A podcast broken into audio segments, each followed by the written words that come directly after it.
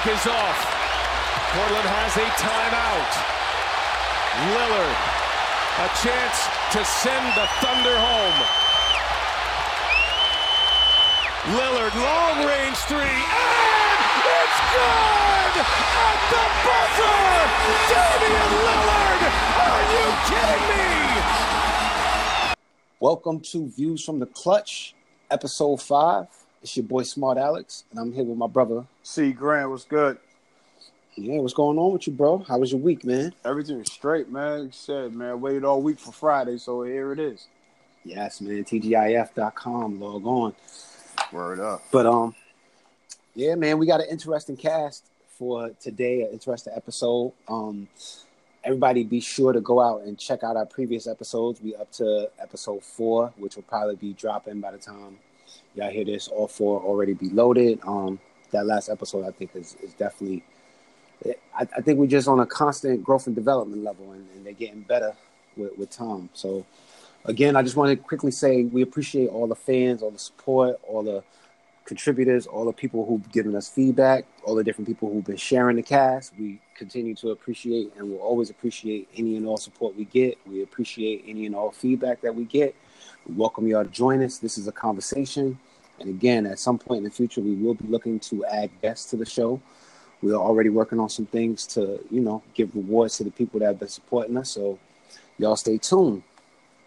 But without further ado, we got a special episode for the day. You know, Melo, Carmelo Anthony, fresh off of an interview on ESPN. Yep. Let's discuss the the the, the, desolation of Carmelo Anthony, the the the status of Carmelo Anthony as an NBA player as he stands right now in 2019. Before we go anywhere, what do you think is going to happen to Melo for the 2019-2020 season? Oh, son, I'm kind of torn, man. Like I said, I want to see, I want to see Melo play again, but the reality is, I, the way the NBA is, sometimes when you're out, they don't really work. They don't really do their due due diligence to get you back in. You know, so there's a lot of cats that once they out the NBA, they stay out.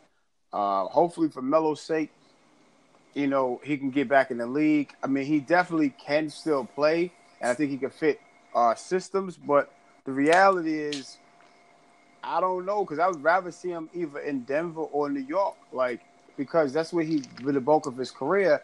If he's trying to hop, hop, hop around for a ring, it shouldn't be this hard for him to get into a team. You know, so like I said, there's more to it than what we know. But I would like to see him in the league at least. You know, I think because I think he can still play. So I think I think he could be in the six man, seventh man role, even though his mentality is number one option. But the reality is that you're not that no more. You know, or no NBA teams will allow you to be that anymore. Carmelo Anthony just turned 35 in May. Yeah, So if we just, you know, from what you got on the front of your cortex, can think of great players with age 35 seasons, excluding LeBron's about to have one, in my opinion. But if he doesn't, then so be it. But I think what Michael Jordan had a, a great age 35 season. mm-hmm. Who else can you really think of? Uh, Karl Malone probably. Yeah, Karl Malone probably had a great age 35 season. I- I'll pull that up and we'll cross reference that, throw that data in there. Um, Maybe I got to look. We'll look to see what uh maybe somebody like. I know Kareem had Mm-hmm. pretty good late 30s to up until 40 because he played till he was like, what, 42, 43 or something like that? Yeah, yeah, yeah, yeah. Definitely, definitely. And I think he was still like 19 and 8 on autopilot at that time. Yeah, I, I would definitely believe that. I would definitely believe that. Karl Malone's age 35 season, he averaged 25 5 a game. Mm. He averaged 9.5 rebounds a game, 3.7 assists, one steal, just under a block, around three turnovers a game, 2.8. He shot, let's see, what was his overall field goal percentage? He shot 50%, Hmm. and he shot 79% from the free throw line. and he played in 82 games. Mm, though, see, You know what? Correction, correction. His age 35 season was actually the year before that. It was the lockout season, and he averaged 23.8. So get this, he played better in his age 36 season than he did in his age 35 season in scoring alone. He scored better and shot better a Wow. year after his 35 season. So I, I bring all that up to say, you mentioned earlier, like, you know, the NBA has a way of working you out of the league and not allowing you to work yourself back in. Those weren't the exact words you used, but that's kind of the sentiment that, like, you know, if you fall out of favor with the so called powers that be in the NBA, getting back in is going to be a difficult thing for you. I'm going to touch on that later in the, in the podcast because I, I know I mentioned to you a sidebar thought about uh, um, the number one draft pick that I just find funny that here we are trying to figure out where Melo can fit in the league, and you've got guys who really haven't done diddly squat, don't even really have a resume that warrants getting an invitation based off of where they started, that are getting an opportunity to come back to the league. And, and here we got Melo essentially fighting for his professional basketball career. Do you see, or do you, or could you imagine Melo finishing out playing basketball anywhere other than the United States? I don't think he he doesn't strike to me as the type of person that would do that. I think the fact that we see so many clips of Melo still putting that work in, hoodie Melo, the fact that he still think he still got it. I don't think he would ever go overseas. And I think honestly, this wouldn't be the time for him to go to the big three. You know, I think something like that for him psychologically, I think that he wouldn't do that. He would just stop playing, or we would just see him videos of him working out you know, and, and helping maybe younger players and that type of mentorship grow. But yeah, I don't see him going overseas doing, you know, China, nothing like that. I, he doesn't strike me as that person that would do that. All right. So before we get too crazy into Melo's current situation, let's let's let's let's go into the origin. So he was a high school All American. He went to um, Oak Hill. the basketball factory, Oak Hill. mm-hmm. After doing his numbers at Oak Hill, he played one year at Syracuse and was the leading scorer on a team that eventually won, went on to win the NCAA championship. So was- he was a freshman national champion. Mm-hmm. And he was the best I think player in was- college basketball that year. I think he did he get MOP that year or most outstanding player for yeah, well, he definitely his- got it for the tournament. Um, that part about him having it in college, I believe. I don't know if he got Player of the Year. I definitely know he got Most Outstanding Player for the uh, NCAA tournament. I'd have to look that up. Uh, we also got, you know, obviously, you know, he got the he got he got the Freshman of the Year, you know, in NCAA. Um, He definitely got MOP because I'm I'm confirming that now. Yeah, I'm He- I'm actually reading. If I'm reading this correct, I gotta double check this site right here. But if I'm reading this correct, Melo got second team All American Mhm. after doing the work he did. He's second team. Golly. All right. Well, you know it is what it is. He averaged a double double, yeah. 22 and 10, as a freshman in the Big East, and this is when the Big East was still dominating. the Big East as we know it. You know, this was when the Big East was a power conference. Like winning the Big East essentially guaranteed you a number one seed type of reputation. Big East. So he does all that, and then a funny segue that I wanted to mention: he, he goes into the draft, and he's in the same draft as Dwyane Wade, LeBron James, and somehow manages to go to the Denver Nuggets with what the number three pick Number three, he was um he was drafted by Denver at number three. because Joe Dumars wanted Darko Milicic. And the reason why I brought up that as a funny segue is because I saw a random post on Facebook from a good friend of mine. Shout out to um, Mike. He says the reason why Melo's career has played out the way it was is because Joe Dumars made the decision to pass on Melo, and that is what spared Melo the opportunity to actually really become a complete basketball player. The fact that he didn't wind up going to the Detroit Pistons organization where people believe he would have got the basketball education that he needed to become a more complete player. In my mind, I don't really think that his trajectory was really going to change because most people who formulate an opinion on Carmelo Anthony, they all seem to be consistent. Like Melo is one of those he's going to do what he want to do types.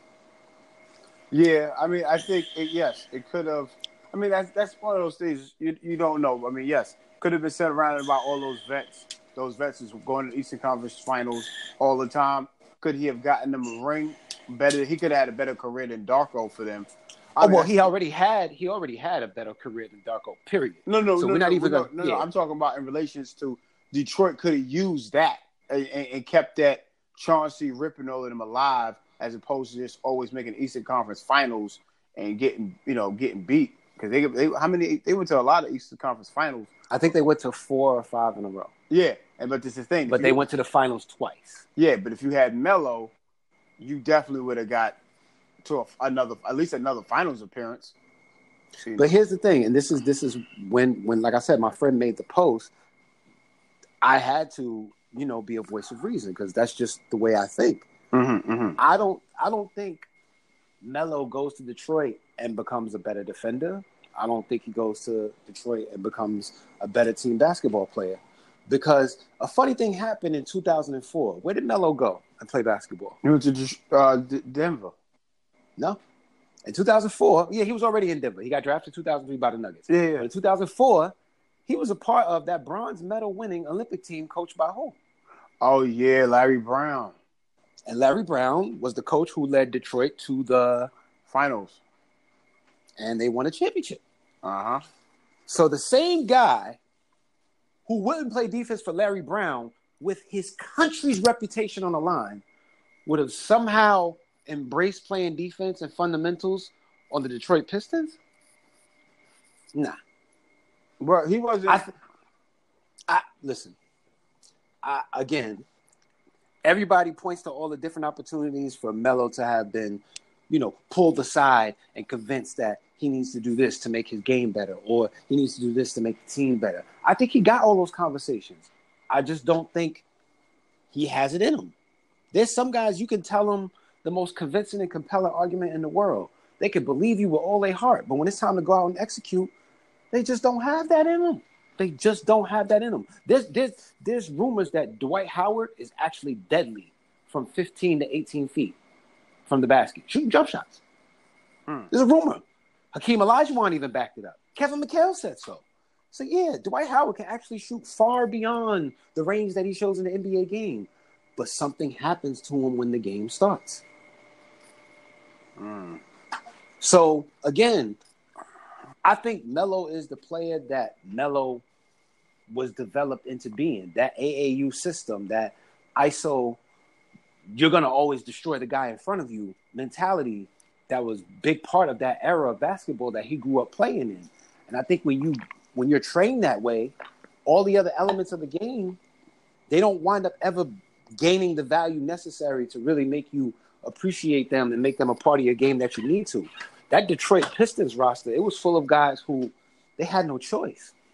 But he could none of them none of them were ever or as offensively as talented as Melo, barring Rasheed Wallace. But he could he could have been that uh, even referencing back to the old Pistons, that Vinny Microwave Johnson come in and get buckets because that's what Melo was based off of. Uh, just come in and get buckets, you know. So Melo, okay, so yeah, so he could have could have been the six man six man as a as a rookie, right, in that system, mm-hmm. and still would have worked. He still would have been he could, he would have been that. So he still would have been captain offense, but he would have came off as the six man and eventually he would have took Tayshaun Prince's role, or Larry Brown would have eventually tried to trade him because he didn't fit Larry Brown's system. But remember, he didn't get that much. Him, LeBron, and D Wade didn't get much playing time in that uh, Team USA debacle back in the day. So it was like correct. You know what I mean? So it's like, but he I, and that could have been a situation. Who knows why? You know that that's something Larry Brown got to answer. You know? oh, I mean? Larry Brown doesn't. Larry Brown has always been big on not playing rookies. Yeah, yeah. He's always I mean, you know, to his vets. So even Yeah, on an Olympic stage, on a world stage, where your reputation is on the line, yeah, you're gonna bank on on your quote unquote proven guys. That was just a poorly assembled team and uh, like a definition of Murphy's law with USA basketball. To be honest, yeah, yeah, because you had Destiny and Ginobili went crazy. I think it was. Uh, but yeah, yeah, nah, but you know, but that's the thing. All right, but you know, forget the what if with that that uh kind of moving past that one because Melo, you know, we, consensus Detroit should have picked him. Obviously, you know, everybody Agreed. thought that, but but he didn't go. He didn't go. He went to Denver, and you know, he he pretty much put a lot of work in when he was in Denver. I mean, he averaged 20, 21 his rookie season, and he was actually he took he took that team of Denver that didn't make the playoffs uh the year prior to him getting drafted, and they made the playoffs. Where you know that's that was one thing where he was trying to argue like, hey, I should get more rookie of the year consideration. Yeah, LeBron's going to be maybe the next face of the league, but he didn't get that team to the playoffs. I did. And I got Right. my team I to think- the playoffs. I think that the Carmelo Anthony Rookie of the Year debate is very much valid. Like they've put his numbers on memes in comparison to LeBron. I watched the NBA heavily at that time, and I definitely felt like Melo was the most dangerous rookie of that class that year.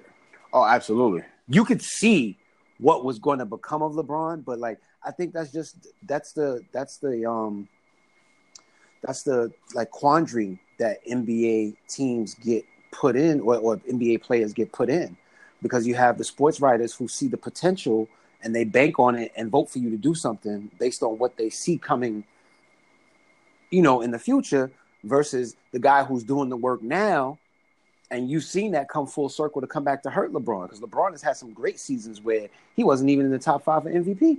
Mm-hmm. Mm-hmm. But that guy who's the quote unquote future of the league has gotten the MVP every year that LeBron didn't. You know, one year was James Harden. Oh, Mhm. now it's Russell Westbrook. Well, now it's Giannis. You get what I'm saying? These are all guys who are having great individual campaigns. And you could say, yeah, they're the most valuable player on their team because their team had a great year surrounded by their great year. But are they truly the most valuable player in the league? I mean, it's it's almost a rhetorical question until LeBron has that year where everybody's like, yeah, the cliff has officially hit him. But not even going there. So I see. Well, remember the Melo. All right, let me say this real quick.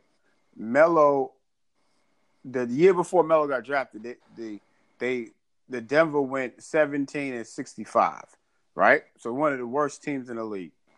Um, then the year he come, he plays. They made the eighth seed. They basically was forty. They went forty-three and thirty-nine, and they were in the eighth seed. Now the the thing about that, they also added um, Andre Miller as as you know they signed him as a free agent. But Melo averaged 21, like I said, a game. So he made the playoffs. Obviously, they went against that's the and that's also the year Garnett won MVP. So yeah, obviously Melo's not he's not big time like that to be overtaken as the seed overtaking the Timberwolves. You know, um, at that time because that's when you know Garnett had um Cassell and Sprewell. You know, and they was putting that work in.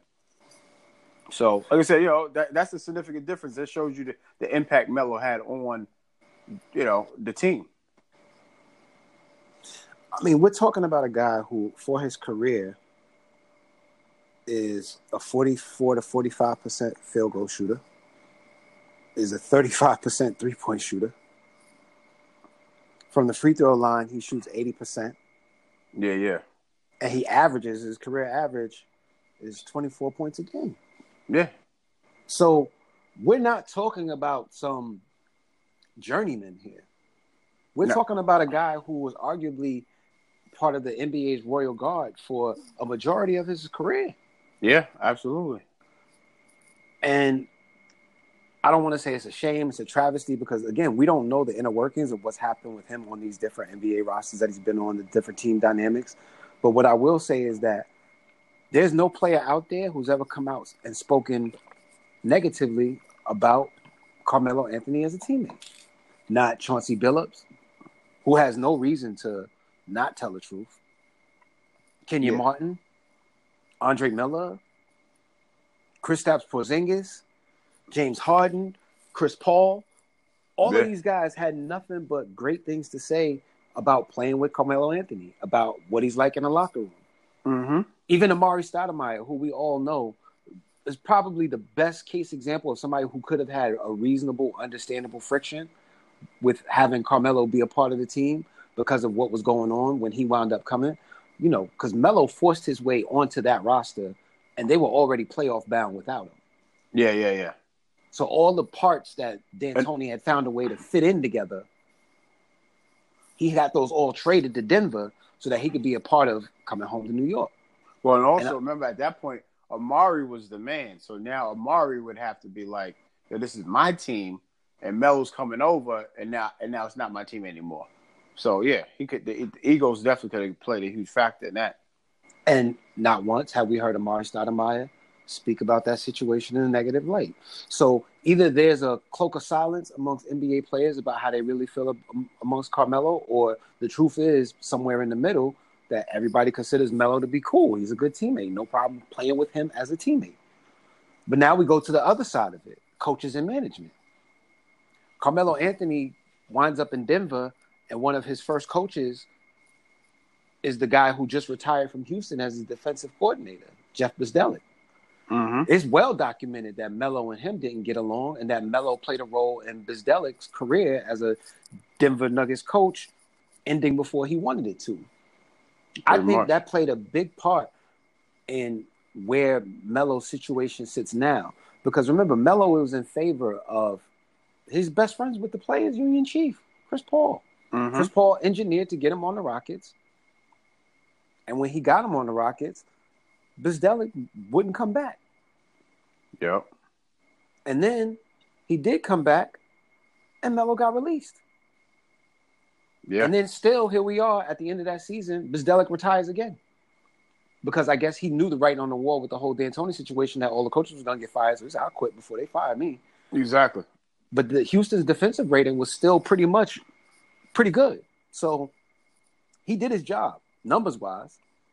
Mm-hmm. he, he he made them balanced. They were a, a decent defensive team in spite of the, the, the players that they trotted out there. You know, PJ Tucker plays enough defense for like three people. You know, Chris Paul, he's gonna, you know, he's gonna do his numbers. You know what James Harden does when it comes to defense. But all those surrounding parts, along with Clint Capela, they formed a pretty decent NBA defense. I'm just surprised that when he got let go by Houston, that his season essentially ended. That was not something I expected. Yeah, but I, th- you know what? I, I, this today he mentioned that D'Antoni didn't have anything to do with it, but I felt like D'Antoni did, man, because I'm like, because remember him and D'Antoni when he was a Knick, that was that was a toxic relationship, and now that Melo's coming back over here to Houston and Dan Antonio's is in charge, I'm like, he's probably look, he's not putting a good word in for Melo, and it must have been something about Melo that people were like, nah, I don't want him part of my team. Because like I said, you ten games in, you could easily get picked up because remember he was already on like a league minimum contract. He wasn't having he didn't have a big time contract. Yeah, he didn't cost anybody like take a flyer on Melo. What's it gonna cost you? Two hundred grand, hundred and fifty. Like he he was on one of those like one year, two million dollar veteran deals. Like you know, you got nine plus years in the league, so you guaranteed at least like two million a year.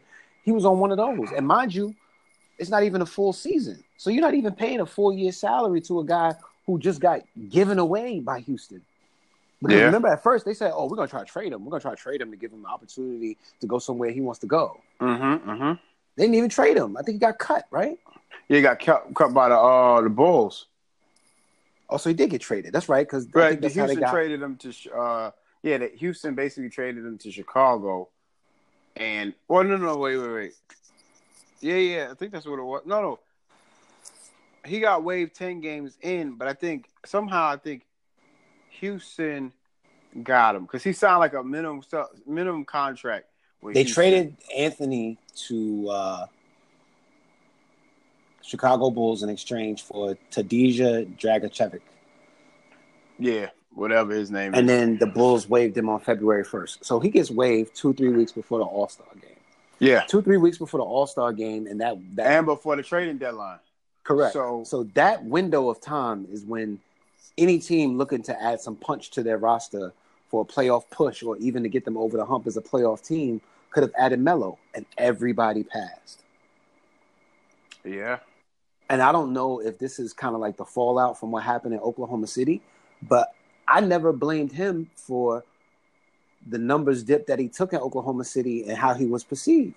I blamed it on more so how they deployed him out there with with that roster that they had. Mhm. You got him, Paul George, and and Russell Westbrook. and somehow Billy Donovan couldn't make it work. Yeah, and and it also said well he mentioned it today that he was he was told that he was going to be the fourth option in that situation behind Steven Adams. So that was crazy. When I heard that, I was like, wait a minute. That makes sense, though. I mean, from a basketball perspective, you know that makes sense. You've got you got you got you got a usage rate on Russell that's going to be his normal. That wasn't going to change. You mm-hmm. got Paul George, who this was his first opportunity to be a second option. Mm-hmm. You got Steven Adams, who's your role guy. He's going to yeah. be setting picks for both Westbrook and for Paul George. Yeah. And for any other ball handler that they trot out there. Mm-hmm. And then you've got Melo playing whichever whichever corner makes sense for him to spot up in. So yeah. on a roll, Adams is naturally going to get more touches than somebody like Carmelo Anthony. That's just basketball sense. The roll guy touches the ball. Like that's the thing. If people go back and look and see how many touches teams that run pick and roll centers heavy, how much touches they, those guys really get, those guys touch the ball a lot. Mm-hmm. And oftentimes they're touching the ball within like seven to eight feet of the rim. So, you know, a lot of, of these centers are working on their floater game or they're trying to see how far they can get away from the rim and still do a one hand dunk. And Steven Adams is pretty athletic. So I'm not surprised that they were honest enough to say, hey, there's a chance that Stephen Jackson, I mean, Steven Adams is going to touch the ball more than you and wind up being a third option just by the nature of how we play. I don't know if Melo was prepared to hear that, though. I think that's probably one of the issues. I don't know if brutal honesty is actually the best path to go when you got a guy like Melo in front of you. Yeah. I, I don't know if that affected him to a point because I'm pretty sure none of those things got said to him when he went and joined the Olympic team. It was just kind of like a, hey, you know, everybody here is good. When you get the ball, shoot. Mm-hmm. Maybe that's the approach that you got to take with a guy like Melo. Maybe you don't flat out put too much of the facts in front of him to damper his spirit or affect his ego or make him feel lesser than. You, you gotta, I don't know. I, I really don't know his temperament as a basketball player. It's never really been documented, like I said, because all of the players who speak about him, it's always in a complimentary fashion. So I really don't know what his makeup is as a person mm-hmm. when it comes to, to to what you have to do to get the best out of him as a player. I don't know if there's a coach out there who even knows either, because Melo was a machine. Yeah, yeah, you yeah. put Melo out there, you give him 30 minutes a game, you're gonna get 22, six to seven rebounds, so on and so forth. That that was Melo, prime Melo. That was what you were gonna get. And while mm-hmm. we're on prime Melo conversation, just briefly, prime Melo to me is not better than prime Tracy McGrady. Mm, okay. In my opinion, in my opinion, prime Tracy McGrady now this is this is your what do you what do you consider prime Tracy McGrady? Obviously, the end of his Orlando years and the very beginning of his Houston years, or when he was strictly on the Rockets or strictly on Orlando. I like, believe I believe that Tracy McGrady's prime from even a statistical health and athletic standpoint, it starts with year one in Orlando because mm-hmm. he exploded. He exploded year one. Oh, did he ever? Yeah, he averaged almost twenty seven a game, I think, or twenty eight a game. So you got year one in Orlando up until that final injury he had in Houston. Yeah. So you're talking about probably so basically from his age from basically you're saying basically from age 21 to age 27. So he had about six to seven year prime run of health, or the combination of health and yeah, because he played. Well, it was a, see that's the only thing with McGrady when he was in Orlando, he played like in the seventies, games in the seventies. But when he was in Houston, there was a one point in Houston where he only played like half the season. I think he messed his knee up or something. i have, mm-hmm. to, I have to double check what exactly happened that. Yeah, that year. was that was that was the year that um, I'm trying to look it up now. So his his age 28 season no, it was the season before he was 28. Right. His 28 season, he he played 66 games. Mm-hmm. His 29 season, he only played 35. Yeah. So that's the 2008 2009 season. And I think that's when the microfracture situation happened. Oh yeah, yeah, yeah, yeah. Uh, I yeah, it could have been. He could have been even right there, or you know what?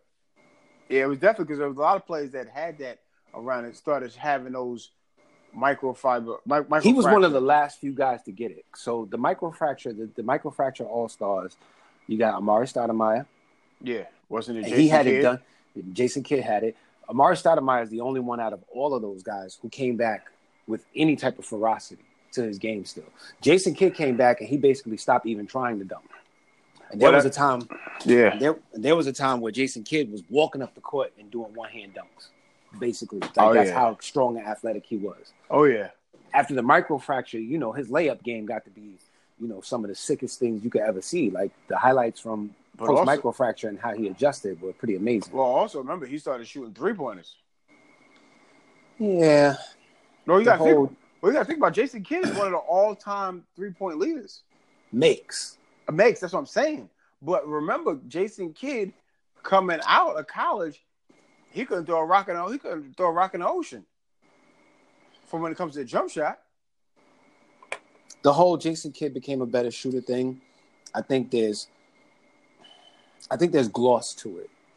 I don't want to throw shade on him because last episode I kind of like buried him. did Jason? Kidd definitely statistically became a much better NBA shooter from three point land over his career. There's a lot of reasons why it happened. We're not going to go into it right now, but I definitely see your point and I'm definitely going to call it valid. But I do want to point out the fact that there's a reason why that guy was taking so many uncontested threes versus when he was in his career in his prime and he was the primary ball handler. You know, when you're off the ball and you're allowed to get into your set motion, and all you have to do is catch, plant, release, it's a different shot than the whole, oh my God, the team's not gotta we don't have we're not in a good play. There's only eight seconds left on the court. I gotta call a quick screen and roll and shoot behind the screen, or I gotta come off the screen to the left and, and, and shoot a three. The quality of the three point shots that he started to take as his career winded down increased dramatically versus what the, the shots he used to take early on. No, no, to- totally, totally good. But the thing about it, the fact that he still had to make those shots, as bad Agreed. of a shooter as he was, remember there was a time, no matter if you left him open or not, he wasn't hitting a jump shot.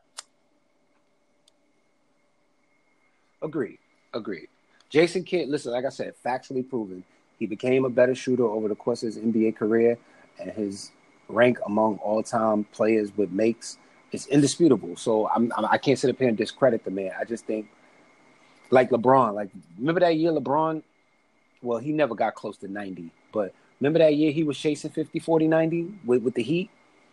Oh yeah, yeah And he was yeah. out there, and he was out there just basically. Somehow he managed to average like 26 a game, but he was taking like a collection of the most makeable shots a six eight guy could take in NBA history. Like he was out there just like I'm not gonna take a bad shot. Mm. I'm not gonna do it, and that's nothing wrong with that. There's nothing wrong with that. That's the way the game is supposed to be played. But it was a level of playing it safe that he did in in, in the midst of chasing the championship that I thought was amazing, but also kind of like it wasn't true to the nature of what his game really is. Mhm. I just think he compressed himself because again, he he had become to understand what an NBA season is. It's a grind. I got to be able to hold my body together for this length of time. I'm at a heavier weight, but more muscle on my body than I ever had before. I want to I want to see I want to see it through. But even with all that being said, the first time he had played 82 games in a long time was what like two years ago in Cleveland. You get what I'm saying? So Mhm. there was Yeah, a yeah, yeah. there was a level of quiet micromanagement going on with the whole LeBron James efficiency season. So I just think sometimes you have to look at the statistics and also be able to put them in context of what actually happened that year. And I think, like I said, when it comes to Jason Kidd, that's what happened. Like the context of the shots he was taking, the quality improved so much that again, we all we we've seen it. We watch NBA players that guys don't even know about that. We've seen shoot, and you're like, oh my god, how come you don't do that in the game? Yeah, of And then come yeah, game yeah, time, and then come game time, you think that they're out there committing assault and battery the way the basketball is being aimed at fans. That's yeah, yeah with their jump right. shot. So, Yeah. so there's a psychology that exists along with the sport that I think gets overlooked. You know what I'm saying? Just like the whole arena impact. There's certain arenas that some NBA players will never be able to play in because they don't understand depth perception. That's why mm. so many players come to the Garden and they love it because the Garden has a totally different feel on that court than any other arena in the league. The way yeah. that arena is situated, the way the lighting hits it, the way everybody else is dark in the background. I think Brooklyn tried to recreate that with what they're, what they're doing there. But that that that type of and, and, then there's other arenas where it's the absolute opposite, where you can't go anywhere and there's and there there isn't light. Yeah. So every arena, the NBA experience, like these, like I said, some of the best. They are the best basketball players in the world for being able to make those adjustments on the fly every game, a two games a season, and then going on to the playoffs. But um, as far as to wrap up the whole Melo situation, I think again that there's like a couple teams out there who made it clear indirectly to people who know Melo, like, hey, if XYZ happens, then we'll come calling. But the uncertainty of having to hope for dominoes to fall for you to get a job in comparison to people banging on your door, begging you to come play for them, it's got to be a very difficult situation for a person of his level of talent to deal with. And I feel for him, but I definitely do want to see Melo wrap up his career in the United States, playing on an NBA team, and having some meaning and value to the minutes that he gets. Like what Vince Carter is doing, I don't want to see Tracy McGrady do that. Vince Carter's happy doing that, but I wouldn't. I'm not happy. You don't want to see Car- you don't do see no. You want to see Carmelo do that, and I definitely don't want to see Carmelo do. it. I'm not happy watching Vince do it. I wasn't happy watching Vince do it last year. I mean, it's cool yeah. that he's still playing and he's able to defy Father Time, but you know, come on, he's playing like seven, eight minutes a game and then they out there trotting him out there to play extended minutes on a team that's not very good just to make sure that he gets over the 25,000 point mark. Yeah, Again, yeah, yeah. It is what it is, but you know, he could have did that on the Lakers. He could have did that. You know, he could have did that on on on Toronto. Mm-hmm. He, he, there's a lot of different places that he could have bid his farewell to. And, and Vince Carter's supposed to be playing this year too, so some team is gonna pick him up just for the novelty. Yeah, yeah. I mean, um, yeah, it'll be interesting. So, um, the next topic on the agenda, I got to pull this up on my computer. Yeah, I think we, we had are the, going um, to NBA Christmas schedule, right? Or no? Correct, correct. And you predicted this, so shout out to C Grant on the accurate prediction. He said Christmas Day, we'll know what the temperature is on. Who said Frank Vogel? Yeah, oh, definitely Vogel by that point. Because come Christmas Day, the Clippers and Lakers will be playing in the Staples Center for probably the first battle of LA and it's basically I think if this is if this is right, it will be a home game for the Lakers. It's listed as Lakers versus Clippers, so that gives the Clippers the. Oh, it is okay. Yeah. Okay, I wasn't too sure. I was I was looking at no. See, well, I'm looking at it on ESPN. It oh, says Lakers okay. versus Clippers. You know what? In Bleacher Report, is saying Clippers at Lakers, so that's why. Okay. Either way, we talking Staples Center, but I'm just saying, if you yeah, the, the, court colors is going to be different the, based on who's what at the home game. Well, not just that. That's what I was saying. Frank Vogel, if you're going in there with the Lakers colors on the floor and you get destroyed, it's a wrap. It's a wrap for you. You know, God forbid y'all y'all record is like borderline 500, and you get crushed by the Clippers, who got the best record in the league or something. You know what I mean? Like, nah. If the Lakers are not if the Lakers are chasing 500 going into Christmas, Frank Vogel will not be the coach. That's true. You can stamp that. The the the LeBron James new team we start slow mantra is not going to fly in Los Angeles. No, I can't. That's the one city he will not be able to get away. They got away with nine and eight the first year of the Heatles. Yeah, yeah, yeah. They got away with a slow start when he came back to Cleveland. They they actually had a better start. Well, well, no, they weren't that good at the beginning of the season for for the Lakers last year. They reeled off a couple of wins to put them into that you know top four contention before LeBron, you know, sprained his groin. The next game on that slate, Houston Rockets and the Warriors. Whoo. Speaking, of, okay, you know what? Let's do that. The Rockets have made some peculiar roster additions quietly. They have acquired two former big time NBA draft picks who didn't play well. So right now we're wondering if Carmelo Anthony can get a job, but Anthony Bennett just signed a non guaranteed contract to play for the Houston Rockets. That's crazy. And I forgot who else is the other former. I'm gonna have to look at Well, didn't they sign Tyson Chandler? Tyson Chandler signed, but he wasn't the guy I was speaking of. I mean, you know what you're going to get from Tyson Chandler, but there was another guy that they signed who who has a, a big time if level to his uh to his career status right now. Oh, I'm trying to pull it up. Um, hopefully, it's actually on here because ESPN is not listing everything. Um, oh, Ben McLemore. correct. Yep. So you got McLemore, who was part of that same draft as uh as Anthony Bennett. Oh, yeah, that's And- right. That's right. Yeah. And the 2013 NBA draft is one of the most mishandled drafts in NBA draft history. I did send you a, a list of, of the players involved in it and how hmm horribly weird the landings of players was in that draft. Naming the teams who drafted them, I'm, I'm pretty sure if we started rattling off the names, our listeners probably won't recall where a lot of these guys originally got drafted. Yeah. But realizing the order that they went in is, is, is almost hysterical. But you got the Rockets playing the Warriors. Klay Thompson already came out and said that his goal is not to make it on the court before the All Star break. hmm Houston, they're going to have a hot seat coach in Mike D'Antoni. They're another team that if they're not five to six games above 500 at the least before they go into that Christmas game, we won't be seeing D'Antoni coaching. So Yeah. I think that game is going to be exciting because you know they do have like a little mini rivalry going over there. hmm Philadelphia is going to be hosting Milwaukee on Christmas. That's a game I'm definitely going to be watching.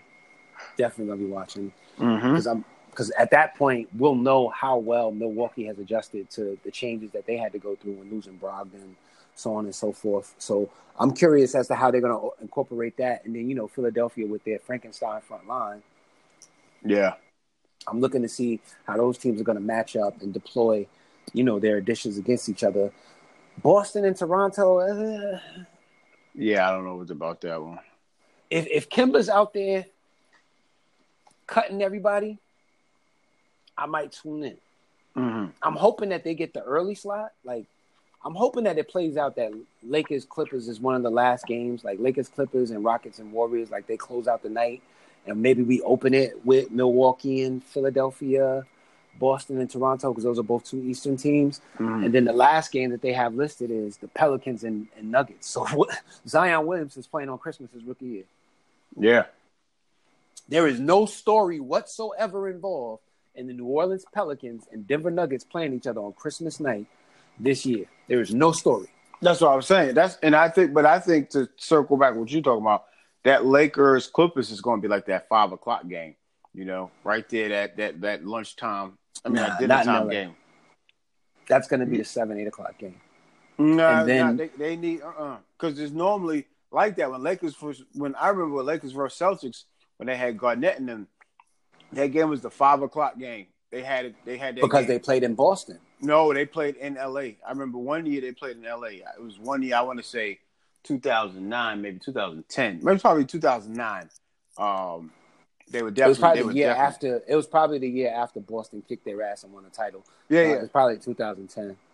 But either way, like I said, so I'm thinking because when I'm looking at these roster, when I'm looking at these lineups, for one, I thought it would be the Knicks and the Nets would be up there because the Knicks normally play that 12 o'clock slot, you know. Um, but you know who who knows? You know, like I said, because like I said, that Pelican Pelican Nuggets, that's no there's no story to it, you know. But you got to say with the Knicks versus the Nets, you already built in a story. Plus that L.A., New York, and L.A. your biggest markets.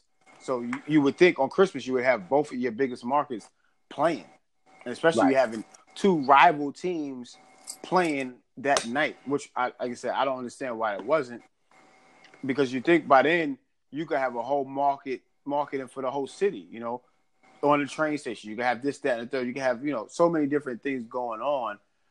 Um, that was The new- the new. Subway It was, it was it was it was basically would sell itself. You know what I mean? Like so on Christmas, but you just never know. The NBA might kick off the season, you know, on TNT or something or ESPN with Knicks versus Nets. You know, Keep in mind, keep in mind, they may add because I think Christmas usually gets six games, so there may be another game out there. Really? I thought okay. I always thought it was five, but okay. Yeah, but I yeah, think either way, I see what you're saying though. But there's I a guess- possibility of of that still happening. So I'm not gonna I'm not gonna really speak too heavily on it, but I think that there's been a conscious decision by the NBA when it comes to the Knicks and what they're doing. We'll we'll do a podcast on that, but Mhm. I definitely feel like there's a strategy going on with what what what the league is doing with the New York Knicks currently. You know, they they they know what they have to do. So it's better to shutter a team that's not going to give the brand the, the the the imagery that they want. But at the same time, you can't code too crazy with pushing Brooklyn on people because Brooklyn is still technically not using the word New York. So it's like, yeah, we'll promote the star power of the Brooklyn Nets, but we're also not going to allow the Brooklyn Nets. We, we can't openly as the NBA. You get what I'm trying to say? With Mhm. those two teams not being anywhere near each other in talent level, we can't openly do that to the Knicks right now. We know the Knicks aren't good. We know the Nets were a playoff team without who they added. Now they've added some guys. We're not going to stack the chips that heavily against their favor and turn the city against them by having them get massacred on Christmas Day. So I think the NBA is being strategic and not putting that game out there because I'm not saying that the Knicks aren't able to beat anybody, but favorable, no. Nobody's going to favor the Knicks over the Nets in any of these matchups this year. I'm sorry. Mhm. No, no, no. I, like said, just for me, I was looking at it from the standpoint of your blockbuster matchups, you know, storyline matchups for Christmas. Agreed. Agreed. The so- Battle of New York. Mm-hmm. So, like I, I think said, they'll. I think they'll market the Battle of New York when the Knicks shave off these one-year deals that look like two-year deals now, and they're able to jump back into, you know, the salary cap game and trade for somebody, because that's what they're probably going to wind up doing in the off season of 2020. They're probably going to look to because remember a lot of the guys, all those those 17 power fours that they signed, they all got two-year deals, but everybody's second year is a player option except Julius Randle. Julius Randle got three Mhm. with the third year being a player option. But everybody else is basically playing on a on a, on a glorified one year deal. You know, we saw what happened when um Jabari did that. yeah, yeah, exactly. He had to go and get another two year deal this year because nobody was going to re-sign him for the 20 million player option that he had when he took that deal with the Bulls. Mhm. But um, again, if you go through them and you rank them, I think the way they have them listed currently on ESPN.com, as far as like what people want to see, the Lakers Clippers is the most intriguing matchup.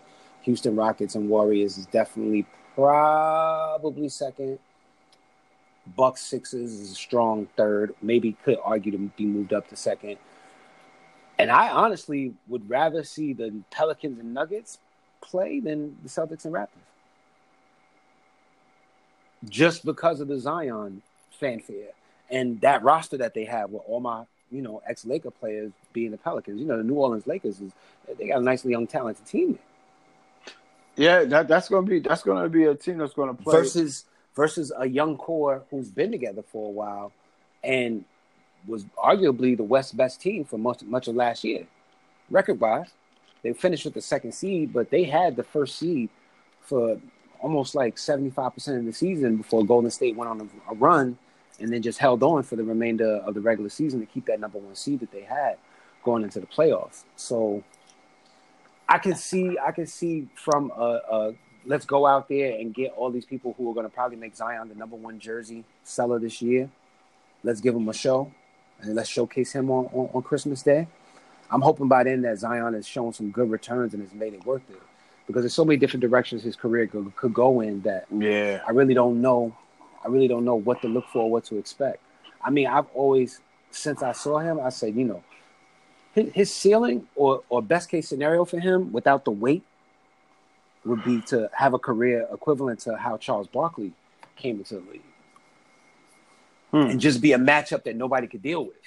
yeah, yeah, of And course. if, and if and if and if Barkley got you on his back, you you were done for. And I've seen that in Zion. No matter how big the guy is guarding him, if Zion gets him in certain body positions, they can't stop him because he has such a low center of gravity, but yet he's so strong. So that combination is very difficult for even the tallest defenders to deal with. You know, that's why PJ Tucker is able to defend a lot of these guys because even though he's small, his small his his center of gravity is low, but he's also very strong. So he's got a strong core. Who else was a guy who did that? Um, Houston had another guy who used to do that. He couldn't shoot anything to save anything. Chuck, what's oh man, Chuck Hayes. Oh yeah, yeah, yeah, yeah, yeah. Chuck Hayes was out there six, four, five, six, tallest, Mm-hmm.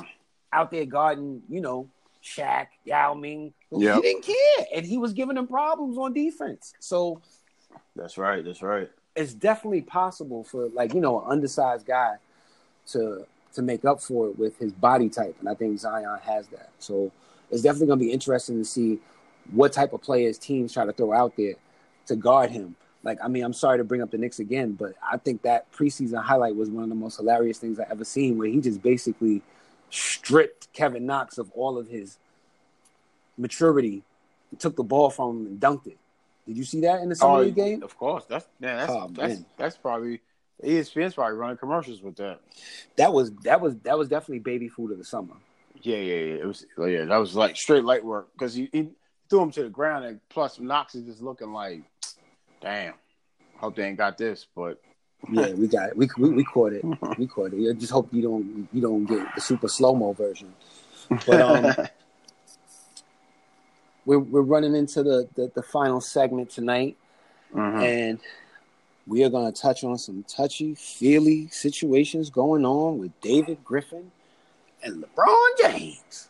Mhm. yeah, man. So- think go ahead. So, you know, recently David Griffin had an interview with Sports Illustrated where he made quite a few remarks about his time as the Cleveland Cavaliers GM. And one of the most notable quotes was that he said being a GM at that time was one of the most miserable experiences in his life. Mm, mm, mm. Among other things he said, I think that was probably one of the largest talking points that you could pull from that conversation in that interview. But the questions that you asked and us deciding to speak about this, I found them to be very interesting. I think your first question was was why now? Exactly. Do, do you have an idea? Is did you come up with any theories? I think- why. I think what they were doing it was I think it's a combination of stuff, right?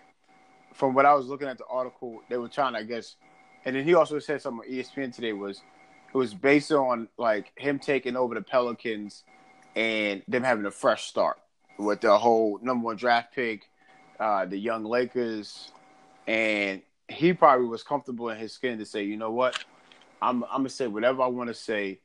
They're gonna ask me whatever questions they ask me, and they're gonna go down a certain road, and I'm gonna let them go down that path because as as professionals, they know how to avoid certain questions or how to kind of shift the Yeah, shift nothing- gears.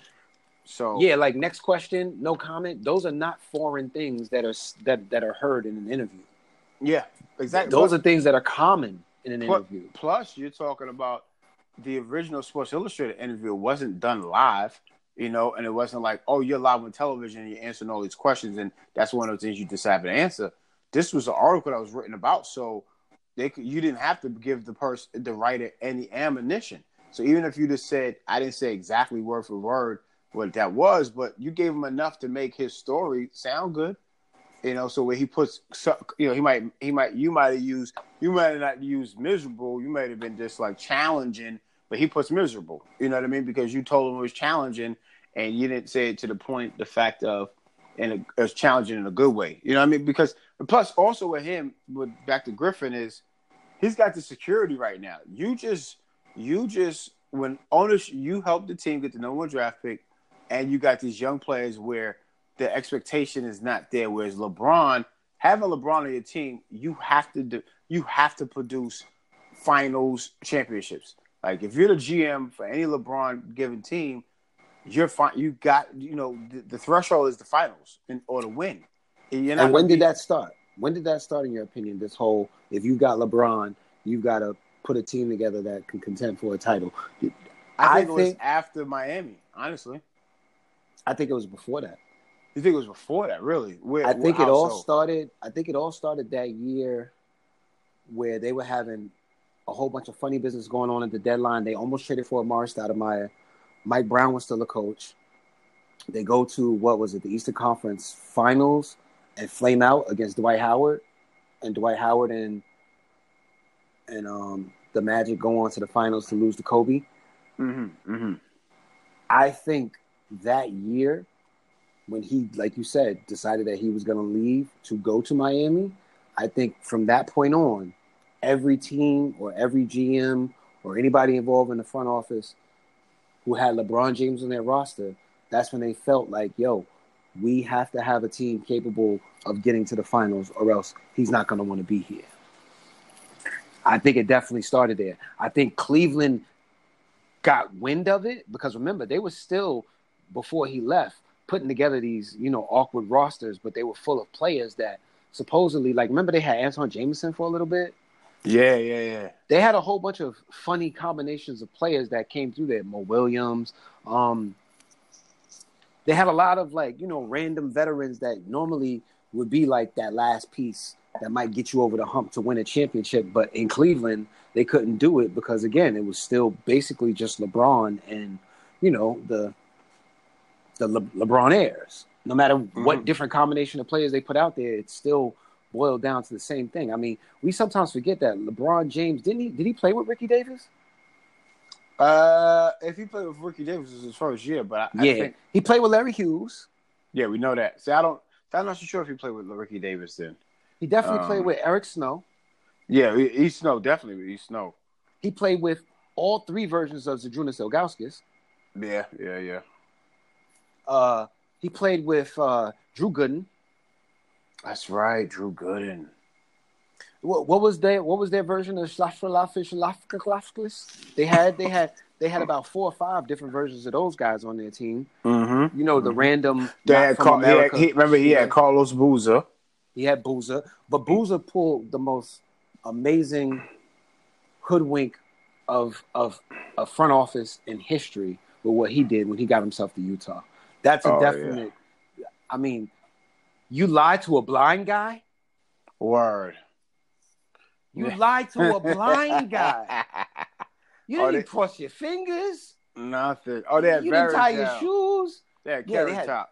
Yeah, they had Varish out, but no, but they had a um they had a Euro guy who was like six seven, six eight, was supposed to be a good shooter, but wasn't really that good of a shooter. And he had one of those, you know, metal Slavic names. I can't Oh, think of his Sa- name. Sasha, Pa- was it Pavlovich, yeah. Pavlovich? See? Yeah. Right. but he wasn't the yeah. only one like that that they had. Like they had a different version of him. Oh wait, let's not forget Delonte West played there. Oh, yeah, yeah, yeah. You know, LeBron didn't want to hear that. Yeah. So so again, I think through Cleveland's failures, every other they picked up on what made sense and what was gonna make LeBron happy as a player.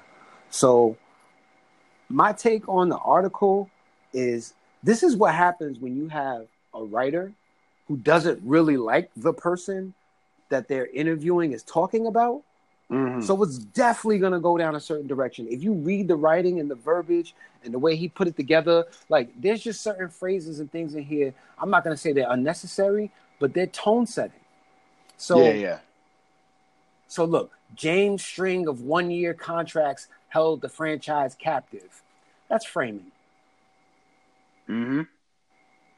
The reason is LeBron is getting all the credit and none of the blame, and that's not fun for people. So when you have quotes like that that he may have said, and you can inject them with creative writing around, oh, it's a wrap. Yep. It's a wrap. But I mean, this is 2019 going into 2020. What year didn't a really bad article or an article making LeBron James out to be not as great of a person, basketball player, en- en- enjoy enjoyable person to be with on the court? What year has that article not come out? comes out every year. True. comes out every year. They did it to him his first year in Miami when him and Spoelstra had to blow up.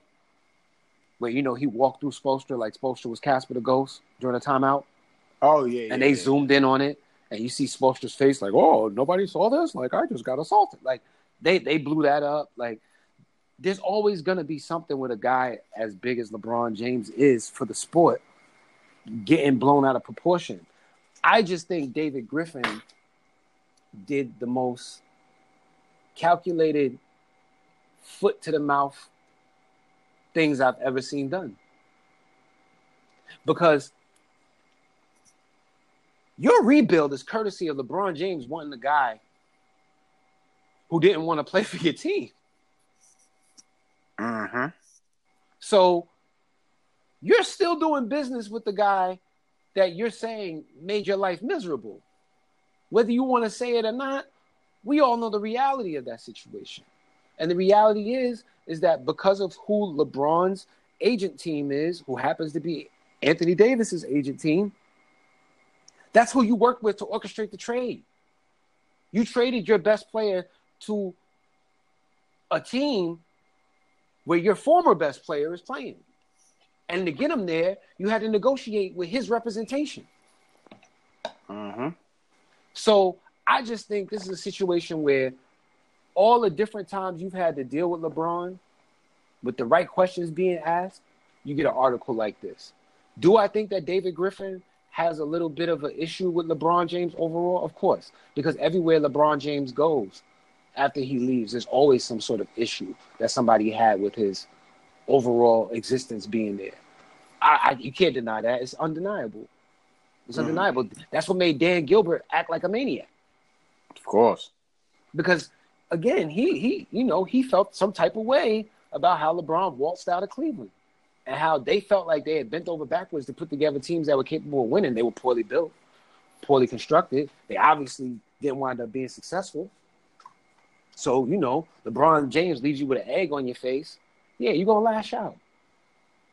Miami did it too when he left to go back to Cleveland. Yeah, it's cool. We glad he wanted to go home. You know, honestly, going home was really like the only thing that we would be cool. We would have been cool with him doing. That's the vibes that came from Miami when he left. Yeah, yeah, yeah, yeah. He left us, but he went home. So going home, you know, you can't really be mad at that. Can't really be mad at that. But you know, mm-hmm, they felt mm-hmm. the way, especially with what what wound up happening after he left. You know, Bosh, his situation came to an end. Dwyane Wade, he had that acrimonious temporary exile to Chicago. So everywhere that LeBron James has left, there's always been a little bit of malcontent. I mean, come on, when he did the decision, people were burning jerseys across the country. Yeah. So LeBron is always going to be cannon fodder for negativity. He's an easy target. I'm not saying it's, it's not warranted. It definitely is to some extent because again, all of these people they've spent extensive time around this man to form these feelings. But I just think that the timing of this article, I think the reporter would have been smarter to hold this in the tuck until like maybe September, October. Now you got LeBron James who got something that he could print out and be in his hyperbaric chamber thinking about like, yo, when I go to New Orleans, I might tell everybody to stand down. I'm gonna get these niggas 50. Mm, You know what I mean? mm-hmm, mm-hmm. And he might give David Griffin one of his like, you know, between me and you hand gestures for every point he scores. If LeBron has that type of spite in him. LeBron rarely has shown it, but he does get spiteful from time to time. Like that time he got into it with Chris Bosh's wife. That's one of the most hilarious exchanges ever. Yeah, that was crazy. So I think it makes for a great narrative for when New Orleans and the Lakers play. It was always going to be a great narrative because here you got Anthony Davis playing against his former team, all the different players that got traded from the Lakers that are now Pelicans coming back to play. What type of energy are they going to have when when those two interact? Like that was always going to be a nice combustible situation to watch and play out. But now you've got LeBron versus your general manager. General manager can't get out there on the court and defend. The players got to deal with that. True. So I hope that with all that's happened and all that's come out, that David Griffin realizes that like it might be better not to give an interview about him anymore and just, you know, focus on what you're doing in New Orleans because this is there's going to be retaliation. There's going to be retribution for this. Do you think so? Yeah, yeah. I I think I think he should have just never said nothing. Like, yo, you're in a situation that works best for you. Leave it alone. Like LeBron, he got you the championship. You were there, regardless of how strenuous or how you know intense it was. Man, you want as a as a fan, or even you want to be able to be in contention for the playoffs and and all the time. Yes, those deals that LeBron was signing, those one one uh the two you know one year I'll play in the one year option. Those type of deals that he kept signing. But the reality is, you want you want that. I mean, like I said, Wait, you have you had a problem with those deals? no. What I'm saying is, he did. He might have, as the GM, Griffin might have had a problem with those deals because some of these GMs, they're you know if they're thinking of the method of okay, we got LeBron for three years, I'm going to I'm not going to every year try to press and get a formulate a new roster. You know, he's going to be kind of being chill mode, but LeBron don't give you that chill mode. LeBron gives you no. I need to win right now. Matter of fact, we need to win like like immediately. So go get me the players that I need to get and make it happen. So it's like I'm getting paid whatever I'm getting paid, but I feel like I got to put a lot of work in to get this this check. Where there's a lot of GMs sitting around, or where he's sitting around now in New Orleans, he's he's chilling. You know what I'm saying? Yeah, because he could sell New Orleans on the whole. We've got a great three, four, five year, six, seven, eight, nine year plan. And that's the point where LeBron don't allow you to do that. You got to work for your check. Where them cats is like, nah, I just want to chill. I want to work for my check. And I think that's what it is now. He's in show mode because But he's also, good. there's more to it. David Griffin did get fired. Mhm. He did get fired by the Cavaliers, and he got fired the year that they didn't beat Golden State that final run. He got fired, I think, in that off season, and they had a different GM for that final that final year where they did those weird flips. I don't know if he was a part of the deals that got like Jordan Clarkson and all those guys onto the team, Larry Uh-huh. Nance Jr. I don't know if he was there who the one that was orchestrated because he did wind up getting you know, his contract not renewed or whatever the case may be. And LeBron was openly upset about it. Like, yo, Mhm. Griff is the reason why we were able to get this ring. I'm gonna miss him, so on and so forth. So he publicly spoke and advocated for David Griffin to be able to get a shot. But I think David Griffin learned a lot from that LeBron experience, and then he also learned a lot doing that corresponding work that he did on, you know, on those various television networks Mhm. and being analytical. And like you said, I don't I don't want to like categorize it as NBA GMs don't want to work, but I think NBA GMs are kind of like um mad scientists. So a mad scientist, he comes up with whatever he comes up with to, you know, the the, the greatest monster or whatever. But he knows that that recipe is going to take time Yeah, yeah, yeah. and he enjoys he enjoys opening the lab door, putting on his lab coat, putting on his glasses, opening up the petri dish, looking to see what progress he's made, checking the flowers on the leaves and all those other. He's one of those type of GMs. And then you got Mhm. GMs like Daryl Morey, who, with no pressure really, other than what he puts on himself because he talks so crazy, to go out and field a roster that's going to give you an opportunity to win. So I think that's just a, a, a, a reflection of the different attitudes of different GMs. Like, remember the guy in Philly who they fired, who now, if we look back, he actually turned out to be a damn genius. Mr. Trust the Process tanking, that guy that they got rid of, Oh, was it Sam Hinkie? yeah, Was it Hinkie or somebody else? he's low key a genius. Mm-hmm. Because if he doesn't go out and do that, Philadelphia never acquires the assets to have the roster that they have now. Mm. He racked Ben Simmons. Mm-hmm. He racked um he racked Embiid. He racked Nerlens Noel, who they wind up using to get assets Yep. when they when they got him out of town and got him to Dallas. So yeah, you could say what you want about the fact that they were tanking, intentionally losing games, so on and so forth. He just happened to be smarter than everybody, not even smarter. He just happened to be more daring than every other GM to say, like, yo, I know I can't go get a player to come here. So what's the best alternative? I'm gonna lose my way into a really good player. And it worked. And it worked. But because it was given a name, you know, the process and so on and so forth, that's when I think the discontent came to a level where they had to bring somebody in who really didn't even have no business being there. They brought Rod Thorn in to clean that situation up. Mm-hmm. Rod Thorn used to formerly be like the head of discipline in the NBA. Like, what? Yeah, yeah, yeah, yeah. And now you're gonna make this guy a general manager? Yeah, you definitely the random times where the NBA interferes, there's always a a, a, a story bigger than than what what's being advertised taking place when situations like that happen. Like all those random times that Jerry West has gotten involved in franchises for no reason. Like Jerry West wound up having fingerprints on the Memphis Grizzlies, the Mm-hmm. Warriors, now the Mhm. Clippers, and so on and so forth. It's like these certain guys get planted in certain places for certain things to happen. True. So, I mean, to summarize it though, I think that NBA GMs, when it comes to speaking on former players,